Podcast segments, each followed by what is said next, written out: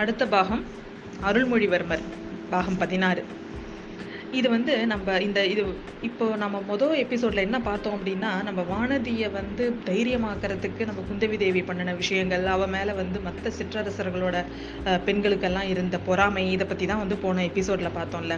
இவங்களுக்குலாம் இவ்வளோ பொறாமை வர மாதிரி என்ன சம்பவம் நடந்திருக்கும்? அது என்ன அருள்மொழிவர்மரோட சம்மந்தப்பட்ட என்ன விஷயம்?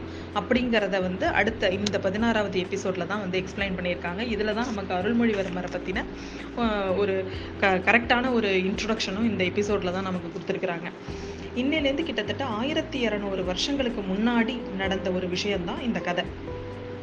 ஆயிரத்தி இரநூறு வருஷங்களுக்கு முன்னாடி தான் நம்மளோட அஹ், சுந்தர சோழர் வந்து இப்போ நடக்கிற மீன்ஸ் இந்த கதை நடக்கிற பீரியட் இந்த கதை நடக்கிற பீரியட்லேருந்து பன்னெண்டு வருஷத்துக்கு முன்னாடி தான் நம்ம சுந்தர சோழர் ஆட்சிக்கு வராரு. அதாவது அவர் பேர் வந்து கோ ராஜகேசரிவர்மர் பராந்தக சுந்தர சோழர் அப்படிங்கிறவர். அவரோட அந்த பீரியட்ல அவரோட ஆட்சி காலத்துல அவர் ஒரு ஈடு இணை இல்லாத சக்கரவர்த்தியா இருந்தார். ஆனா அவருக்கு அவரோட பீரியடுக்கு முன்னாடி பாத்தீங்கன்னா கண்டராதித்தர் அவர் வந்து சிவஞானத்து அவர் வந்து ரொம்ப சிவபக்தி நிறைந்தவர். அதனால அவர் நாட்டை விஸ்தீரணம் பண்றதுல பெருசா ஆர்வம் காமிக்கல. அதனால அவர் பீரியடுக்கு அப்புறம் பாத்தீங்கன்னா அவங்க அப்பா அதாவது கண்டராதித்தரோட தம்பி அரிஞ்சயர் வந்து அப்போ பதவிக்கு வராரு. அவர் ஒரு வருஷ காலம்தான் அவர் வந்து அந்த ராஜாவாக இருக்கார். அதுக்கப்புறம் அவர் இறந்துடுறாரு. அவர் இறந்ததுக்கு அப்புறம் அவரோட பையனான இப்போ இருக்கிற நம்மளோட ராஜா அதாவது சுந்தர சோழ மகாராஜா ஆட்சிக்கு வர்றார் அவர் ஆட்சிக்கு வந்ததுக்கு அப்புறம் தான் அவர் வந்து அப்போ அவர் அந்த காலகட்டங்களில் வந்து பார்த்திங்கன்னா நமக்கு தெற்கையும் சரி வடக்கையும் சரி நிறைய வந்து எதிரிகள் அதிகமாயிட்டாங்க. தெற்க பார்த்தீங்கன்னா பாண்டியர்களோட தொல்லை வடக்க பார்த்தீங்கன்னா ராஷ்டிரகூடர்கள் அப்படிங்கிற அந்த அவங்களோட தொல்லை அதிகமாக இருக்குது இதை வந்து அடக்குனது இதை வந்து கண்ட்ரோல் பண்ணது வந்து நம்ம சுந்தர சோழ மன்னர்.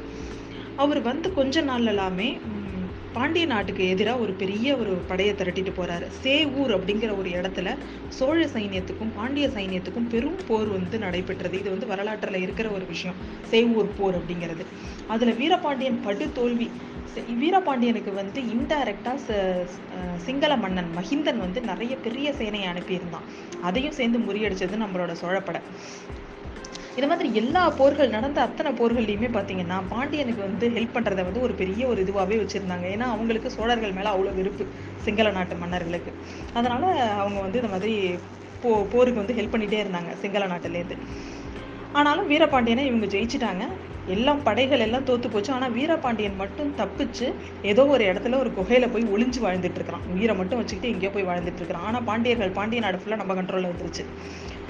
இந்த மாதிரி இ- இவங்களுக்கு வந்து இந்த பாண்டியர்களுக்கு எப்போ நமக்கும் சோழர் பாண்டியர்களுக்கும் சண்டை வர்றது பாண்டியர்களுக்கு எப்போ பார்த்தாலும் இந்த இலங்கை வந்து ஹெல்ப் பண்ணுறது இதை வந்து ஏதாவது கட் பண்ணி ஆகணும் அப்படின்னு முடிவு பண்ணிட்டு இந்த ராஜா என்ன பண்ணுறாரு இலங்கைக்கு வந்து ஒரு படையை அனுப்பணும் அப்படின்னு சொல்லி முடிவு பண்ணுறாரு அதுக்காக இப்போ நம்ம வானதியோட குடும்பம் இருக்குல்ல வானதியோட அப்பா அதாவது பராந்தகன் சிறிய வேளாளன் அப்படிங்கிறவர் வந்து அவரோட தலைமையில் அவரை தளபதியாக வச்சு ஒரு ஒரு பெரும் படையை சிங்களத்துக்கு அனுப்புகிறாங்க ஆனால் துரதிர்ஷ்டவசமாவோ இல்லை ஒரு முன் யோசனை இல்லாமலோ அவங்க போனதுனால இலங்கை படையினால் அவங்க முறியடிக்கப்படுறாங்க. அது மட்டும் இல்லாமல் அந்த பராந்தக சிறிய வேளாளன் அவரோட உயிரை இழந்துடுறாரு அந்த இலங்கை போர் நடந்தப்போ. இது இந்த இலங்கையில் வந்து இல இலங்கை போரில் வந்து சோழர்கள் தோத்துட்டாங்கன்ற விஷயம் வந்து தெரிஞ்சதுக்கு அப்புறம் வீரபாண்டியன் வந்து ஒரு தைரியம் வந்து அங்கேருந்து வெளியில் வர்றான். வெளியில் வந்து ஒரு பெரிய படையை திரட்டிட்டு வந்து திரும்பவும் போரிடுறான். இப்போ இந்த போரில் பார்த்தீங்கன்னா நம்ம சுந்தர சோழரோட பையன் ஆதித்த கரிகாலன்லாம் பெரியவன் ஆயிடுறான். அதனால அவனோட ஒரு பெரிய பங்கு இந்த போரில் இருக்குது பயங்கரமான போர் அந்த போர். கடைசி போர். அதில் வந்து வீரபாண்டியனையே கொண்டுடுறாங்க வீரபாண்டியனோட க கொ- தலையை கொன்னதுனால பாண்டியனின் வீரபாண்டியன் தலை கொண்ட கோப்பரகேசரி அப்படிங்கிற ஒரு பட்டத்தையும் நம்ம ஆதித்த கரிகாலன் வந்து கொடுக்குறாங்க. அவனோட தலையை வெட்டி எடுத்துட்டு வந்தார் ஆதித்த கரிகாலர். இந்த சம்பவத்தை ஞாபகம் வச்சுக்கோங்க. இது பல விஷயங்கள் இதில் நான் சொல்கிற ஒவ்வொன்றுமே நம்ம எல்லாத்தையும் ரிலேட் பண்ணி தான் பின்னாடி எல்லா கதையுமே வரும். இப்போ இப்போ அதுக்காக தான் முன்னாடி என்ன நடக்குதோ எல்லாத்தையும் நான் சொல்லிட்டு இருக்கேன். இந்த சிங்கள மன்னனுக்கு வந்து ஆனாலும் இப்போ இது நம்ம வந்து பாண்டியர்களை ஒழிச்சிட்டோம் அப்படின்னாலும் வீரபாண்டியனை கொண்டாச்சு பாண்டியர்கள் ஃபுல்லாக கம்ப்ளீட்டாக வந்து நம்ம சரணாகதி கொண்டு வந்துட்டோம்னாலும் சிங்கள மன்னனுக்கு ஒரு ஒரு வந்து இவனை சும்மா விடக்கூடாது அப்படின்னு முடிவு பண்ணி அவனுக்கு வந்து ஒரு கண்டிப்பாக ஒரு படையை திரட்டிட்டு போய் அவனை வந்து முறியடிக்கணும் அப்படின்னு முடிவு பண்ணுறாங்க ஒரு பெரிய படையும் தயாராக இருக்குது ஆனால் அதுக்கு தலைமை தாங்கிக்கிட்டு யார் போகிறது அப்படிங்கிறது தான் இப்போ பெரிய குழப்பம். எல்லாருக்குள்ளேயும் ஒரு பெரிய போட்டி இருக்குது ஏன் ஏன் ஆதித்த கரிகாலனே போகலாம்னு நீங்கள் கேட்கலாம். ஆதித்த கரிகாலன் இந்த போர் முடிஞ்ச உடனேவே ஏற்கனவே நான் சொன்ன வடக்கையும் நமக்கு நிறைய பிரச்சனை இருக்கு. ராஷ்டிரகூடர்கள் இந்த ராஷ்டிரக்கூடர்கள் அப்படிங்கிறவங்கள அவங்கள தான் இரட்டை மண்டல படைகள் அப்படின்னு சொல்லியும் சொல்லுவாங்க. அங்கே வந்து நம்ம எங்கே? நம்ம காஞ்சிபுரத்துக்கு வரைக்கும் அவங்களோட ஆதிக்கம் ரொம்ப அதிகமாயிட்டு அவங்களோட தொல்லை அதிகமாயிட்டு அவங்கள கண்ட்ரோல் பண்ணுறதுக்காக நம்ம ஆதித்த கரிகாலன் பெ- படு- பெரிய படையை திரட்டிட்டு போய் வட எல்லையில் அவர் இருந்துக்கிட்டு அவர் அங்கே போர் செஞ்சுட்டு இருக்கிறாரு. அவங்கள அங்கே கண்ட்ரோல் பண்ணிட்டு இருக்கிறாரு அதனால அவரால் ஈழத்துக்கு போக முடியாத ஒரு சூழ்நிலை. அப்போ இதுக்கு யார் போறது அப்படிங்கக்குள்ள இருக்கிற பெரிய பெரிய தளபதிகளுக்குள்ள பெரிய போட்டி வருது. இவங்களை யார் அனுப்புனாலும் இவங்களை ஒதுக்கிட்டோம் அவங்கள சேர்த்துக்கிட்டோம் அப்படிங்கிற மாதிரி உட்கட்சி பூசல் ஏற்படுறதுக்கு நிறைய வாய்ப்பு இருக்கு. அப்போ வந்து அருள்மொழிவர்மர் அவராவே முன்னாடி வந்து அப்பா இது இது வரைக்கும் நான் அரண்மனையிலே இருந்துட்டேன். தயவு செஞ்சு இந்த ஒரு போருக்கு என்ன அனுப்புங்க. இதுக்கு வந்து நான் தலைமை தாங்கி போகிறேன் அப்படின்னு சொல்லி கேட்குறாரு அவர் அப்படி கேட்கும் பொழுது அவரோட வயசு பத்தொம்போது சுந்தர சோழரோட கடைக்குட்டி புதல்வர் அவர். நம்ம சுந்தர சோழர் வந்து ஏன் சுந்தர சோழர் அப்படிங்கிற பேர் பார்த்தீங்கன்னா அவர் வந்து ஏ ரொம்ப ஒரு அழகான அழகன் அவர். சுந்தரன். அதனால தான் அவன் அவரோட இயற்பெயர் பராந்தக சோழன். ஆனாலும் வந்து மக்கள் எல்லாம் ரொம்ப அன்பாக அவரை சுந்தர சோழர்னு கூப்பிட்டு அதுவே கடைசி நிலைத்த பேராயிடுச்சு சுந்தர சோழ மன்னர் அப்படிங்கிறது அழகிய தோற்றம். எதனால அப்படின்னு பார்த்தீங்கன்னா இவரோட அப்பா தான் அரிஞ்சய ஒரு வருஷம் தான் ராஜாவாக இருந்தார் இறந்துட்டாருன்னு சொன்னேன் இல்லையா? அந்த அரிஞ்சயர் வந்து நம்மளோட எதிரி சோழர்களோட எதிரி வைதும்ப வைதும்பராயர்கள். அந்த வைதும்பராயர்களோட ஒரு பொண்ணை தான் கல்யாணம் பண்ணியிருப்பார் கல்யாணின்னு பேர் அவங்களுக்கு. அவங்க பேர் அழகி அவங்களுக்கும் அறிஞர்களுக்கும் பிறந்த பையன் தான் இந்த சுந்தர சோழர் அப்படிங்கிறவர். அவங்களுக்கு அந்த ஒரு ஜெனட்டிக்கான ஒரு சேஞ்சு அதனால் அவங்கள மாதிரி ஒரு ஜீன் அவருக்கு நல்ல ஃபேர் காம்ப்ளெக்ஷனோட ரொம்ப ரொம்ப அழகாக அந்த ஜெனரேஷனே இருக்குது அவரோட பசங்க எல்லாருமே அப்படிதான் இருப்பாங்க. அதுலேயும் நம்ம சு- கடைசி பையனான அருள்மொழிவர்மர் வந்துட்டு ரொம்ப ஒரு அட்ராக்ஷன் ஒரு கரிஷ்மா அவர்கிட்ட ஜாஸ்தி இருக்கும். அதனால அந்த அந்த இருக்கிற எல்லாருக்கும் பார்த்தீங்கன்னா நம்ம அருள்மொழிவர்மரை ரொம்ப பிடிக்கும். அதுலேயும் நம்ம இளைய பிராட்டி குந்தவி தேவி இருக்காங்களா அவங்கள விட ஒரு ரெண்டு வயசு தான் சின்னவன் இந்த அருள்மொழிவர்மன் அதனால ரொம்ப பிரியம் அவங்களுக்கு. அவன் தூங்கக்குள்ளே கூட அவனை பார்த்துக்கிட்டே இருப்பாங்க. அவ்வளோ ஆசை தம்பி மேலே. இவருக்கும் அக்கா சொல்கிறத ஒரு வார்த்தை கூட மாற்றி கேட்க மாட்டார். அக்கா என்ன சொல்கிறாலோ அதுதான். தமக்கையின் வாக்கே தம்பிக்கு தெய்வத்தின் வாக்கு அப்படின்னு சொல்லியிருக்காரு.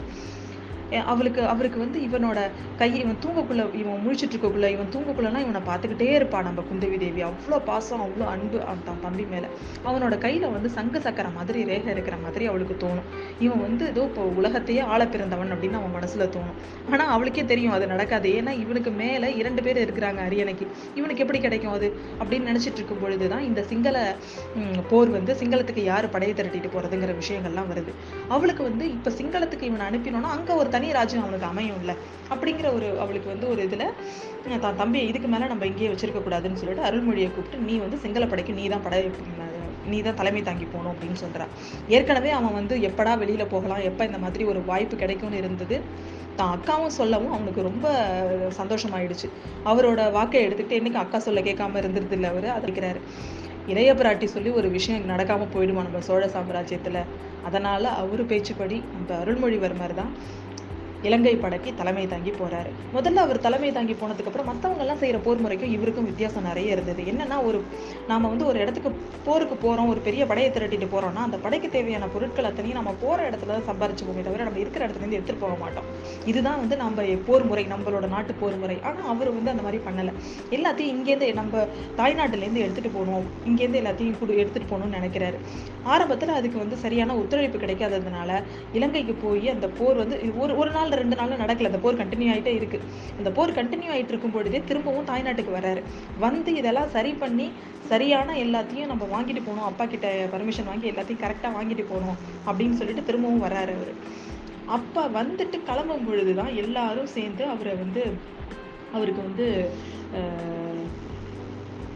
குந்தவி தேவி அவங்களோட மங்கள நிகழ்ச்சிகள் ஏற்பாடு செஞ்சு குந்தவை தேவி தலைமையில் மங்கள நிகழ்ச்சிகள் ஏற்பாடு செஞ்சு அவங்க அரண்மனை முற்றத்தில் வெற்றி முரசுகள்லாம் முழங்க நம்ம குந்தவி நாச்சியார் செம்பியன் மாதேவி மற்றும் அந்த எல்லா சிற்றரசர்களோட பெண்கள் எல்லாரும் ஆரத்தி தே ஆரத்தி தட்டோடு அவரை வழி வழி அனுப்புகிறாங்க அந்த மாதிரி அவர் ஒரு ஒருத்தவங்களையா கடந்த ஒரு நம்ம இளவரசர் நடந்து போயிட்டுருக்காரு. அப்படி போகும்பொழுது அவர் வானதி தேவியார் கிட்ட வரும்பொழுது வானதி தேவியாருக்கு வந்து ஒரு ஒருத்தவங்களும் ஆரத்தி எடுத்து நெத்தியில் திலகம் விட்டுக்கிட்டே வராங்க.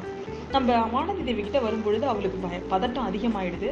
பதட்டம் அதிகமானதில் அவளுக்கு தெரியாமல் ரெண்டு கையில் வச்சுருந்த அந்த விளக்கு தட்டை அப்படியே கீழே போட்டுட்டு மயங்கி விழுந்துடுறான். எல்லாரும் இது என்ன அபசகுன மாதிரி ஆயிடுச்சுன்னு ரொம்ப வருத்தப்படுறாங்க. ஆனால் என்ன விஷயம்னா கீழே விழுந்தாலும் அந்த விளக்கு அணையவே இல்லை. அதனால் இது வந்து நல்ல சகுனம் தான் அப்படின்னு சொல்லிட்டு எல்லாரும் அவர் வழி அனுப்பி வச்சிடுறாங்க. ஆனாலும் அவருக்கு மனசு கேட்கல அந்த பொண்ணு கீழே விழுந்துட்டு இது என்னாச்சுன்னு தெரியலையேன்ட்டு இறங்கி ஆள் அனுப்பி போய் கேட்குறா எப்படி இருக்காங்கன்னு போய் பார்த்துட்டு வான்னு சொல்லிட்டு குதிரையில் ஏறி உட்காந்துருக்காரு அவங்க அக்கா வந்து இல்லை அவனை வந்து ஒரு வாட்டி இங்கே பார்த்துட்டு போக சொல்லு அப்படின்னு சொல்கிறான் குந்தவி தேவி.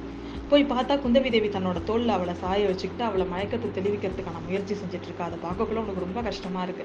ஏன்க்கா இந்த பொண்ணு யாரு? எதுக்காக இந்த மாதிரி ஆச்சு? இவளுக்கு என்ன உடம்புல ஏதாவது பிரச்சனையா? அப்படின்னு கேட்குறான் இவர் வந்து இவ வந்து கொடும்பாளூர் சிறிய வேளாளரோட பொண்ணு. இவ பேர் வானதி. கொஞ்சம் பயந்த சுபாவம் உடையவள் அதனால தான் இப்படி ஆயிட்டா அப்படின்னு சொல்கிறா குந்தவி. ஓ இப்போ எனக்கு இவ ஏன் வந்து மயக்கம் போட்டுட்டான்னு எனக்கு புரியுது. இந்த பொண்ணோட அப்பா தானே இலங்கைக்கு போய் திரும்ப வராமல் போர்க்காலத்திலே இறந்துட்டாரு. அதனால தான் அவளுக்கு இந்த மாதிரி ஆயிருக்கு. இதை பத் அப்படின்னு சொல்கிறான் அவன் சரி இதை பற்றி நீ கவலைப்படாத. நீ இலங்கையில் போய் சீக்கிரமே வந்து வெற்றி வீரனா திரும்பி வா. அடிக்கடி எனக்கு செய்தி அனுப்பு அப்படின்னு சொல்கிறான் இளைய பிராட்டி. இங்கே எது நடந்தாலும் எனக்கு சொல்லுங்கக்கா அப்படின்னு இவங்க ரெண்டு பேரும் பேசிகிட்டு இருக்கக்குள்ளேயே நம்ம வானதி தேவி முழிச்சுக்கிறாங்க. முழிச்சுக்கிட்டு அவங்களுக்கு ரொம்ப வெக்கமா போயிடுது. எதிரில் இளவரசர் வேற நிக்கிறதுனால ரொம்ப வெக்கமா போயிடுது. அதோட இல்லாம